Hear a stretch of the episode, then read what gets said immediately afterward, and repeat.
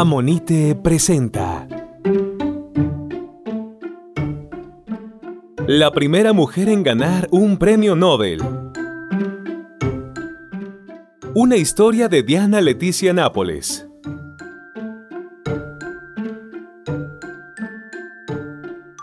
Hace 150 años nació una mujer que cambiaría la historia de la humanidad. Su nombre era Marie Curie.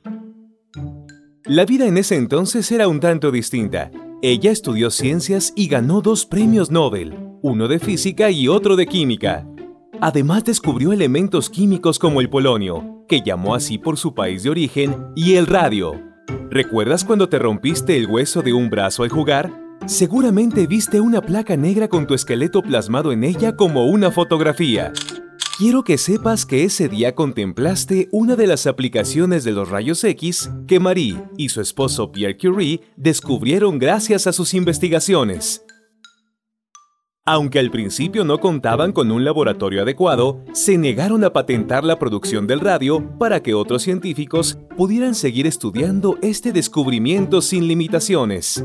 Marie trabajó de lleno en sus investigaciones, gracias a las cuales se produjeron grandes cambios en los fundamentos de la física. Desde niña, fue una alumna brillante y desarrolló una carrera científica que aún sigue causando admiración. Si a ti también te apasionan las ciencias, no dejes de esforzarte en seguir aprendiendo, para llegar a convertirte en un gran científico como los esposos Curie.